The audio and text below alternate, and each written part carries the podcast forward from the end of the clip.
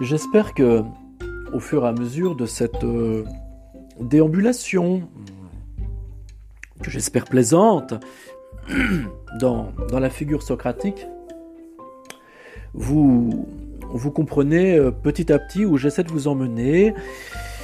Je vous emmène de l'autre côté de, de l'agora, dont on dit euh, toujours que elle est occupée par Socrate qui devise avec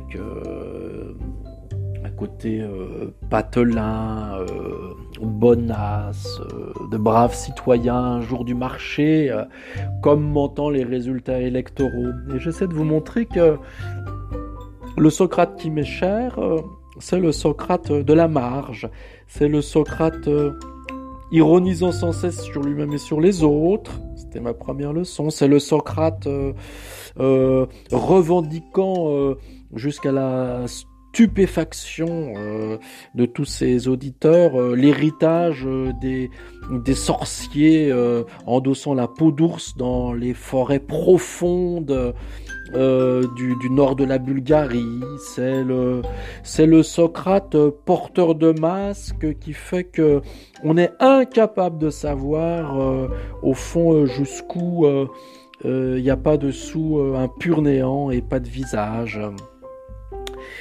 Euh, c'est donc le Socrate qui n'est pas le Socrate euh, de l'agora, mais c'est le Socrate du, du, champ de foire. Le champ de foire, il est toujours à la périphérie de la ville. Il est ce terrain vague, ce terrain neutre dans lequel euh, vont s'assembler des nomades, des populations diverses, euh, le temps des festivités qui vont aussitôt disparaître. Donc on n'est pas avec Socrate dans le dur de la place de la mairie, avec ses colonnades de temple. On est dans dans, dans l'éphémérité, dans l'insaisissabilité euh, de ces lieux qui sont occupés euh, un temps par euh, les forains, les rabouins, les, les manouches, euh, les étrangers, les, les, les marginaux, euh, le temps d'une, d'une, fête et d'un grand carnaval, et puis qui vont euh, disparaître au jour levé, et après que le week-end s'achève et que les braves gens retournent au travail. C'est ça, au fond, Socrate.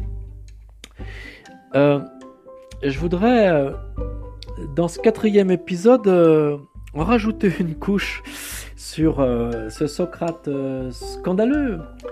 euh, au premier sens du terme. Socrate le scandaleux, parce qu'aujourd'hui, je vais vous montrer en quoi il est, selon ses dires, non seulement un barbare, un chaman, un ironiste, un homme masqué, quelqu'un qui n'a peut-être aucune profondeur, mais en plus c'est un proxénète et qui essaie de faire le, le meilleur de son boulot avec euh, sa petite équipe de putes. Euh, euh, avant, de m'étendre sur Socrate et ses putes, je voudrais, voudrais revenir juste avant sur ce mot de Socrate le scandaleux. J'en ai pas la paternité. dans l'épisode précédent, je vous avais parlé de euh, notre cher Pierre Hadot qui, dans son discours au Collège de France, euh, fit l'éloge de Socrate en tant qu'il était le porteur de masque. Euh, à la suite euh, de la méditation qu'il fait euh, sur Socrate, il montre que on peut prolonger la méditation et la porter jusque du côté de chez Kierkegaard, euh, qui est aux yeux de Pierre Hadot un pédagogue excellent et qui est lui aussi le porteur de masque sachant que chez Kierkegaard, on pourrait dire que en lieu et place euh, de la métaphore du masque, y a la métaphore du scandale. Euh, toute la vie de, de, Kierkegaard est très socratique, en ce que euh, dès que Kierkegaard pourrait avoir une, place assignée, il a failli euh, être élu euh, à la charge, euh, à une charge pastorale par les ouailles de sa paroisse. Il a failli se marier avec sa fiancée. À chaque fois que Kierkegaard a failli faire quelque chose, il s'est ingénié à faillir. Il s'est ingénié à échapper au dernier moment à ce pourquoi il était destiné. C'est pas anodin parce que ça laisse entendre alors que au fond le philosophe c'est celui qui esquive sa destinée, qui est toujours euh, dans le refus de parvenir. l'expression, elle est de, de, Marianne Henkel dans un délicieux petit ouvrage qu'elle avait produite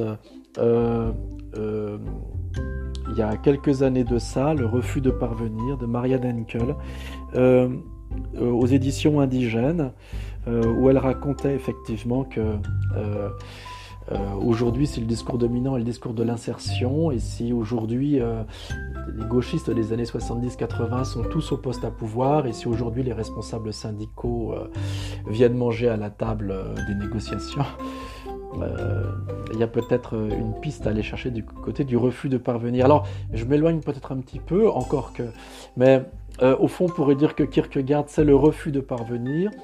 Euh, il le pense à la manière du scandale et il le prend aussi euh, de manière mimétique par rapport à ce que fit le Christ. On sait que le Christ, euh, comme disait, si j'ai bonne mémoire, Malraux, c'est le seul anarchiste qui ait réussi, parce que la figure du Christ, c'est aussi une figure scandaleuse. Hein. Euh, lorsqu'on est parti pour lapider la femme adultère, euh, au nom des, saintes lois qui sont écrites sur les rouleaux sacrés de la Torah, eh bien, que fait euh, le Christ? Il dessine dans le sable. manière de dire, au fond, que toutes les lois sont écrites sur du sable et qu'il ne faut prendre aucune des lois des hommes au sérieux. Euh, il y a chez lui une puissance euh, scandaleuse. Il est Dieu, mais il est Dieu qui va mourir sur la croix euh, en acceptant et en consentant au châtiment des esclaves. Et sur la croix, eh bien, Eli, Eli, la Sabatnaki, mon, Dieu, mon Dieu, pourquoi m'as-tu abandonné? Sur la croix, il doute de lui-même. Donc c'est quand même un Dieu scandaleux. Euh, Dieu Tout-Puissant qui décide de se faire esclave, euh, qui fait une expérience de l'athéisme au moment de mourir, et qui, naît dans une tradition euh, rabbinique pour considérer que ce ne sont rien d'autre que des écrits sur du sable. Donc il y a quand même un côté très rock'n'roll et très punk dans le Christ tel qu'il est identifié par Malraux, en tant qu'il pourrait être aussi identifié par Kierkegaard, qui considère qu'on ne peut rentrer mettre ses pas dans ceux de Christ qu'à la condition que l'on soit soi-même scandaleux.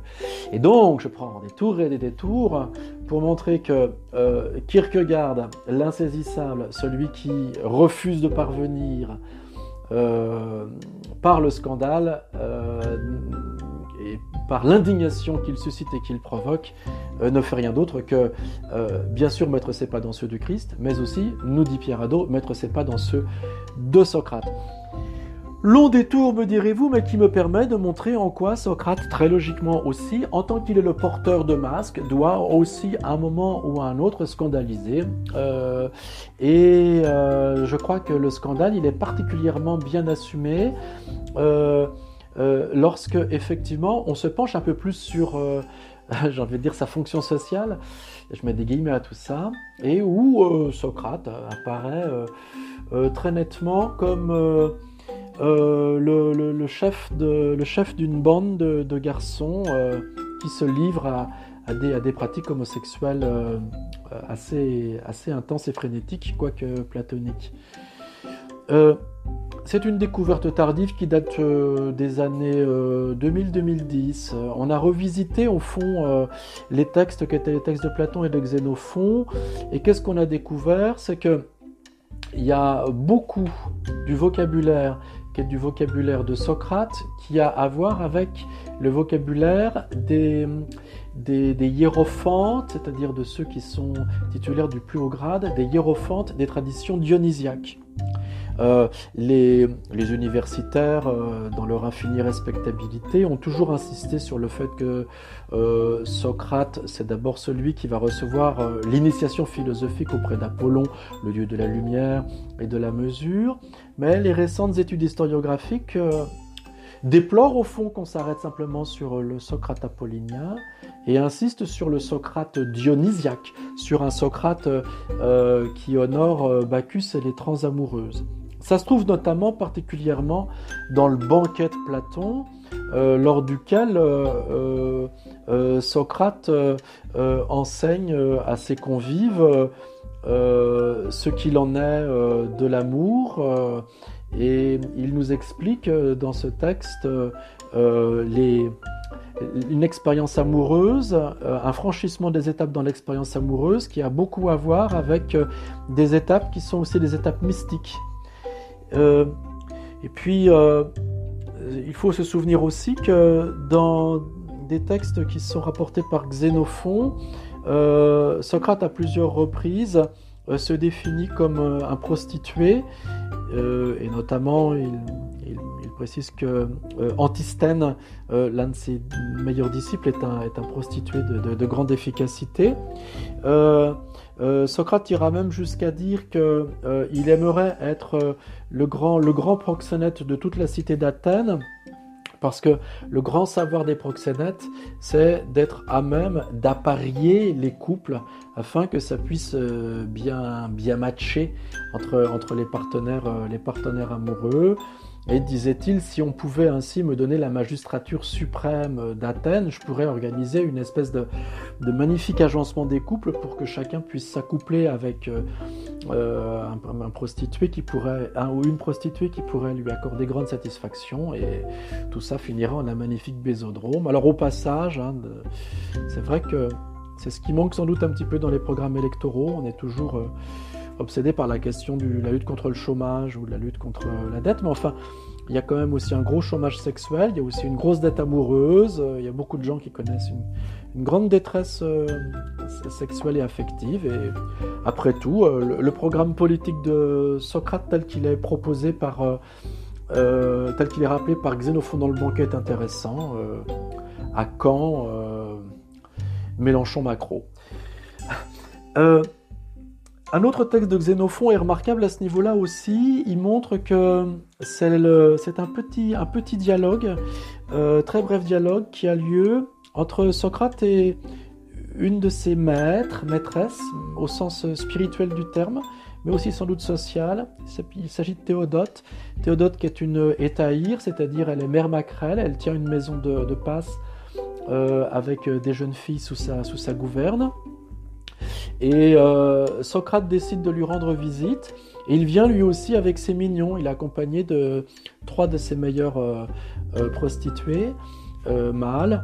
Et il y a un échange absolument piquant entre Théodote et Socrate à fleuret moucheté, où ils essaient l'un et l'autre de comparer la, comment dire, la, la la maîtrise qu'ils ont du, désir amoureux, et même le plus drôle, c'est que Socrate essaie de se placer auprès de Théodote en essayant de devenir son proxénète.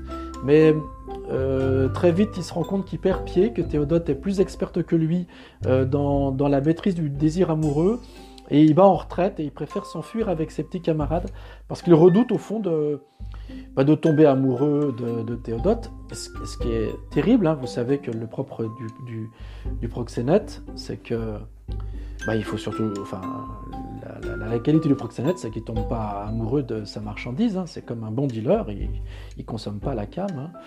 Euh, euh, euh, et, ce texte est un texte très ironisant, mais vous savez ce que je pu dire sur l'ironie depuis le début de mes propos, dans lequel Socrate apparaît comme un, un proxénète un peu penaud qui a failli se faire prendre à plus compétent que lui en allant voir une mère maquerelle dans sa, dans sa maison de passe.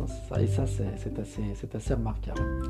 Je conclus cette, euh, cette leçon sur euh, euh, la philosophie comme proxénétisme élevé au rang de beaux-arts en, en, vous invitant aussi à garder en mémoire que rares sont les textes dans lesquels Socrate invoque des figures qui sont pour lui des figures, des modèles intellectuels, des maîtres. Il n'y en a que deux, ce sont deux femmes. C'est Théodote euh, de laquelle je viens de vous parler. Et puis, euh, euh, c'est aussi Aspasie. Aspasie qui apparaît dans un texte de le Ménexène comme étant décrite comme la, la despotos, c'est-à-dire la maître de Socrate. C'est le seul endroit dans toute l'œuvre de Platon dans lequel Socrate fait référence à une autorité spirituelle qui s'exerce sur lui, et c'est celle, une fois encore, euh, d'une prostituée de haut vol, d'une étaïre, absolument remarquable parce que Aspasie, elle est fort connue dans l'Antiquité, puisqu'elle va être cette, mère macrale, cette proxénète, qui va euh, euh, servir à, à ses à son désir, euh, Périclès lui-même, euh, le grand inventeur de la démocratie, et qui reçoit dans son, dans son boxon euh, Phidias, le plus, grand, le plus grand sculpteur. Donc Elle a à son tableau de chasse Périclès et Phidias. Périclès, le maître du politique, Phidias, le maître de l'art, et puis Socrate, le maître de philosophie. Il me plaît à imaginer qu'un beau jour, enfin, les professeurs de philosophie de l'enseignement secondaire commencent leur cours euh, par ces éléments-là. Euh, apologie du proxénétisme et portrait du philosophe en, proxénète. Proxénète bénévole, et c'est là-dessus que je voulais malgré tout conclure cette petite leçon.